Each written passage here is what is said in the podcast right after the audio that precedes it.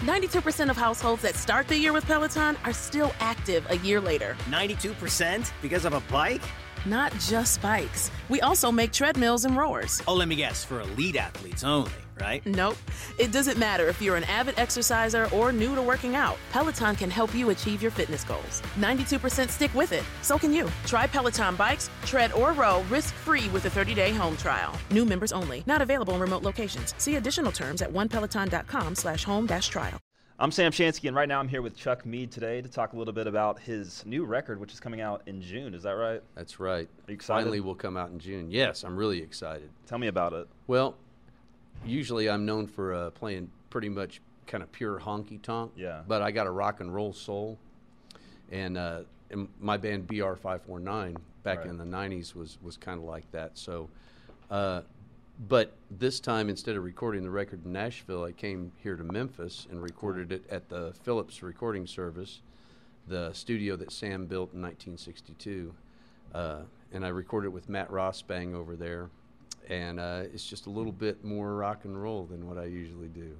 How was it working with Matt? Oh, it's fantastic. It couldn't have been better. I love Yeah. that guy to death. Yeah.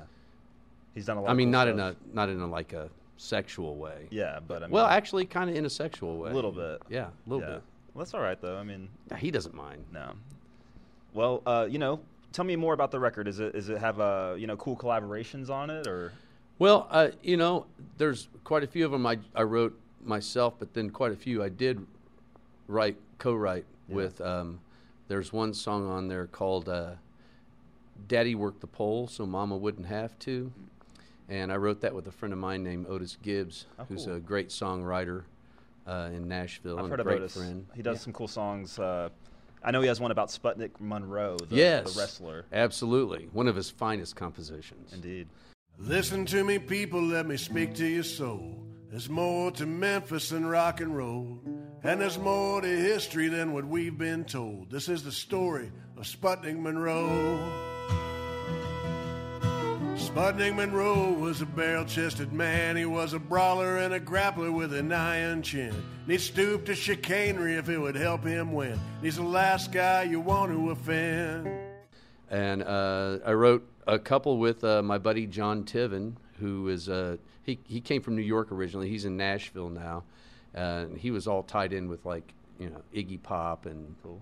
You know the Dead Boys and all those Yeah, guys. punk Ba- background. yeah, back in those days, and uh, we wrote a song a number of years ago called uh, "She Got the Ring and I Got the Finger." That was on my first solo record. So we've been writing a bunch of songs since then, and I wrote a couple of songs with my buddy Alan Murphy better known as Ricky Dean Sinatra, uh, from back home in Kansas. He was uh, a long time ago. Br was famous for a song called "Me and Opie Down by the Duck Pond." It was a story about you know Opie doing illicit things. it was it was kind of a lower Broadway hit. Oh my. And uh, anyway, he he and I and another goofball wrote that song, and but Murph and I have continued writing songs over the years, and there's a couple on this record, so it's kind of spread around a little bit. My buddy uh, Paul Cebar from up there in uh, Milwaukee, we wrote a couple of songs on it, so it's kind of well rounded. Yeah. Yeah. What is it about Sam Phillips recording that drew you in?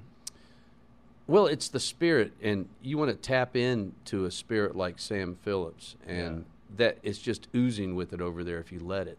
And uh, you know, because when you're playing music, you're kind of dealing with ghosts anyway, and when you're writing songs, you know, everything that happens in your head, you're kind of haunted by, even if it's a good thing.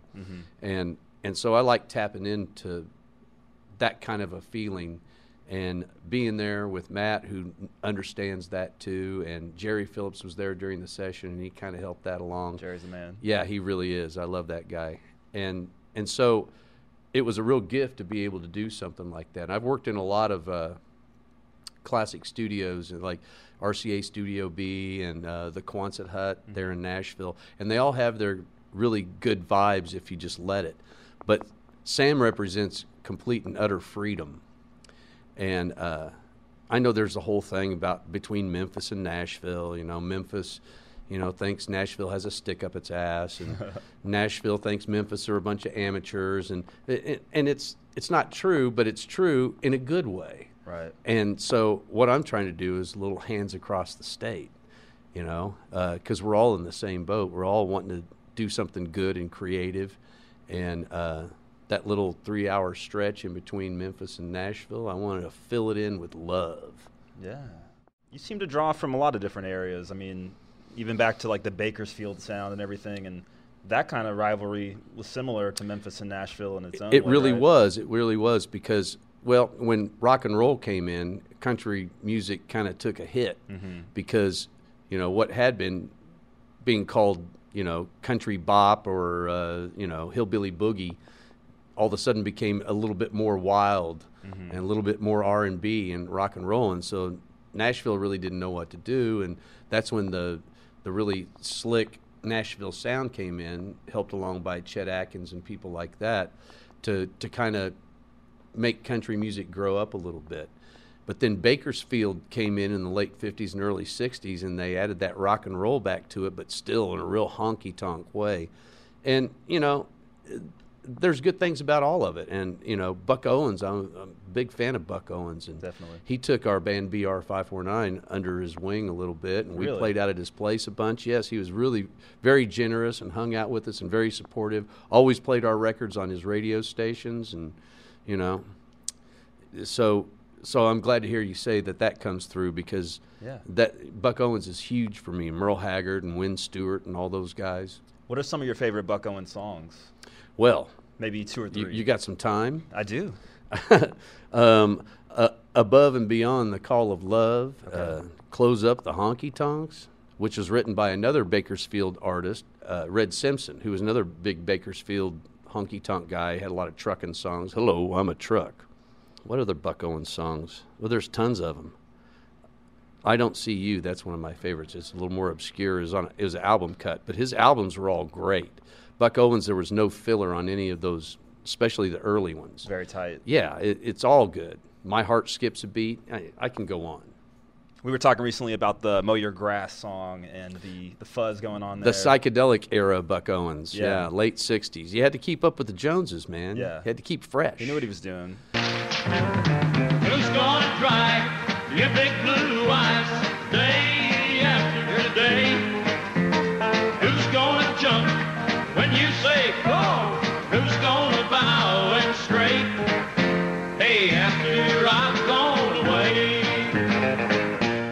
Yeah, Buck Owens had the best rock and roll band in country music.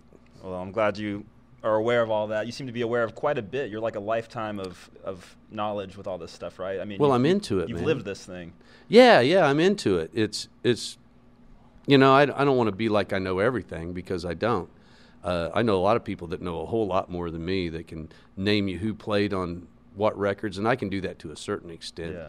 But you know, when you're in this kind of business, I think you have to be an amateur historian because it's so, you know, country music is so etched Yeah. in tradition, and keeping the form but making it new and making it your own is it, it's different from rock and roll because rock and roll is in it's supposed to be new and not derivative but country music you you have to be derivative because that's the form Yeah. You know what i'm saying I do. You seem comfortable walking that line between tradition and, and bucking the norm a little bit. well yeah that i'm the redheaded stepchild of country music So tell me something that people might know about Kansas. Well, Kansas, a lot of strange things happen out there on the prairie. Right. You, it it gets weird out there because there's nothing. You think about it. That was the launching spot, really, for all the trails that went out west. The Santa Fe Trail, the Oregon Trail. It all left out of Kansas City, and that was in Missouri, a place called Westport. But you had to go right through where I grew up in Lawrence, Kansas, which was a hotbed of uh, political unrest because it was all settled by abolitionists from Massachusetts. When Kansas was going to come in either a free state or a slave state, they wanted it to be a free state, and of course, we're a free state Yeah. Uh, as it ended up. But a, lot of bloody things happened there, including John Brown massacring a whole bunch of pro-slavery people um, to prove a point. And then my hometown of Lawrence, Kansas, was burnt down to the ground twice. Once before the actual Civil War started, and once in 1863. And some of the people in Quantrill's Raiders were like Frank James and Cole Younger and Jim Younger. You know, Jesse was too young to go on that raid. And then, of course, they continued raiding Yankee banks to their own profit later, using the stars and bars as an excuse. And then, you know, there's a lot of psychedelic drugs where I came from. So, you know, you talk to cows, get in there. All right. and there was also the this really terrible murder that happened in a place called Holcomb, Kansas, in uh, 1959, and uh, this family was murdered, uh, wife and husband and two kids, teenage kids, and uh, no one could figure out why these people would be killed, and it didn't make any sense. It didn't have any enemies, and it turned out that it was some guy had worked out there, was in prison with another guy, and said that he had a big safe full of money out there, and of course he was a farmer, so Yeah, it was all like in the land and in the bank. Yeah. So he and this other guy who was his other cellmate came out and killed these people, and they ended up with like 35 bucks and a transistor radio. And it, it, it was such a disturbing story that it brought a lot of national attention. And Truman Capote came out and researched it and wrote a book called In Cold Blood. Oh, wow. And that's what that was about. And they ended up making a movie about it. And I wrote a song about it that's on one of my records. In fact, I wrote a whole bunch of songs about Kansas. It's called Free State Serenade. Was my previous record before this one coming out. And it was all just weird stories about my own personal Kansas and historical Kansas. I'm gonna have to check that out. Well, you should. I will. I have a copy right here. Well, all the this Nashville Handshake. all this uh, information is is not lost. I mean, people come to you for your mind, right? I mean, asking you for No, help on they things. mostly want my body. Yeah, Matt Ross Spang. We know where you're at. I there. know. I'm telling you, man. He just can't keep his hands off of me. He's a busy guy, but he finds time. For Oh yeah, there's always time for that. Well, uh, yeah, but I mean, you've worked on a lot of projects in television and, and theater. Uh, tell me about that. yeah, uh, a few years back, uh, after BR five four nine kind of went up in smoke, Uh-huh. um, I got this random call from a music historian named Colin Escott. And Colin Escott uh, has written all these liner notes for like Bear Family reissues of old blues and rockabilly and country, and he's written quite a few books. One was the definitive Hank Williams book, and uh, he wrote a book about the history of Sun Records.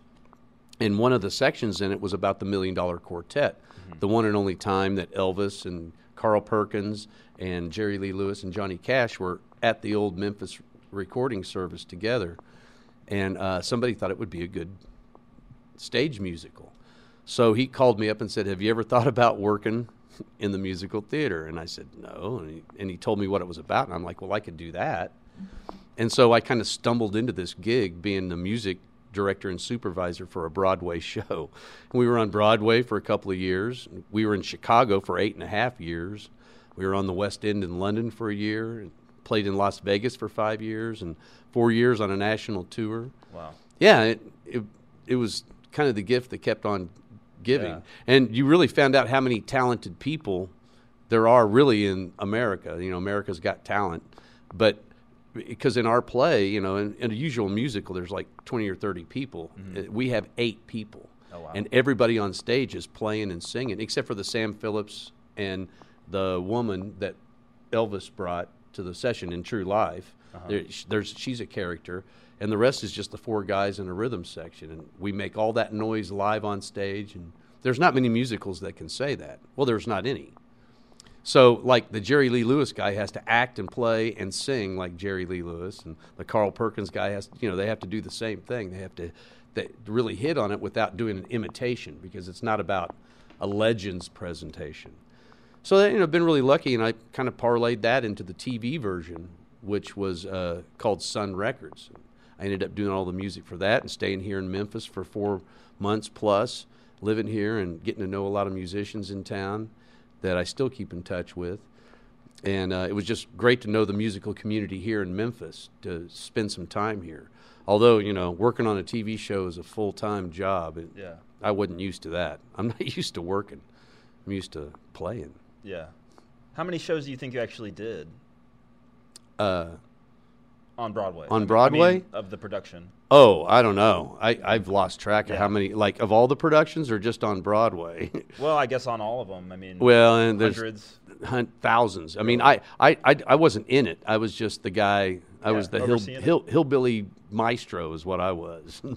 And I over, you know, make sure that they were playing the right licks. Right. And doing relatively the same thing every time because in a stage show you have to hit the light right you have to say the same thing every night and most of them you have to play and sing exactly the same every night and in our show you have to do a certain amount of that but in order not to suck the rock and roll out of it like when a guy takes a solo it could be anything as long as it's in the vernacular There's still spontaneity, even Yeah. in the preparedness and everything. Exactly. You have to you have to simulate spontaneous happenings. But hard but to do. actually it does happen. It because I'll go and see him play, you know, and to take notes to make sure no one's getting wonky, you know, the harmonies are right and everything. And I'll hear somebody do something, and I'm like, oh, that's really cool. And then we'll put them in another production. you know what I mean? Uh-huh. Because it's like that. It, it's all like a little work in progress. It makes it more alive. It's a lot of stuff going on there. There is a lot of stuff going on, but plate spinning beats ditch digging every day. Yeah, you're having fun. I am I like that. gainfully unemployed. Another place that you were seems like uh, over a hundred times. I heard the Opry.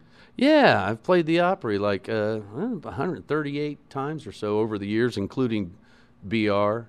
And I always, they always make me feel really welcome out there, and uh, I love all those people. And it's the Grand Ole Opry. I mean, that's pretty much the apex of country music for me. Yeah. you know, being able to be welcomed by all those people out there, and and they can count on me to go out and not screw it up. Although I have, but don't tell them. I'm not telling anybody. Okay. Just all the people watching, but that's all right. There are people watching this. I thought we were just talking. We are. We are. We are. Okay. Okay. So, so what's next for you? What's next? Well, we have this record coming out Yeah, just uh, in. June, and I'm pretty much focused on that. But I got a couple other projects, and you know, another musical, and I'm always working on writing and stuff like that. Try to keep busy. Mm-hmm. Try to keep from watching Bonanza in the afternoon. Although I like Bonanza. What channel is that on now? Yeah, Me TV. Me TV. Yeah, I could I could get sucked into that all day long. It's westerns. yeah. I've watched it. It's been a while. I, I don't even know if I would be able to find it on television anymore. Oh, you could. I- I'll go search. I'll for tell it. you the channel. It's right here in town. Don't worry. Okay. Okay. Thank you. Well, Chuck, thank you so much for being here today. Sam, it was great talking to you. Thanks, man. I appreciate it. 92% of households that start the year with Peloton are still active a year later. 92% because of a bike? Not just bikes. We also make treadmills and rowers. Oh, let me guess, for elite athletes only, right? Nope. It doesn't matter if you're an avid exerciser or new to working out. Peloton can help you achieve your fitness goals. 92% stick with it. So can you. Try Peloton bikes, tread or row risk-free with a 30-day home trial. New members only. Not available in remote locations. See additional terms at onepeloton.com slash home dash trial. With one of the best savings rates in America, banking with Capital One is the easiest decision in the history of decisions. Even easier than choosing Slash to be in your band. Next up for lead guitar. You're in. Cool. yep, even easier than that. And with no fees or minimums on checking and savings accounts, is it even a decision? That's banking reimagined. What's in your wallet? Terms apply. See CapitalOne.com slash bank for details. Capital One and a member FDIC. It's NFL draft season, and that means it's time to start thinking about fantasy football. FantasyPoints.com features industry leading experts and prognosticators using proprietary hand charted data to help you score more fantasy points. FantasyPoints.com is the place to go for whatever kind of fantasy football you play. Whether you play fantasy football, daily fantasy sports, or do a little bit of everything, Fantasy Points has the meticulously researched content to guide you to victory. And why wait for the fall? Fantasy Points also covers the new spring football league, the UFL. Join the guru, John Hansen, Scott Barrett, Joe Dolan, and other massive names in the fantasy football universe with an exclusive offer. Use code Pantheon for 15% off any fantasy points package, including the all in package, with access to every article, tool, and data nugget that Fantasy Points has to offer. That's fantasypoints.com and code Pantheon for 15% off at Fantasy Points. Fantasypoints.com. Code Pantheon. Score more fantasy points.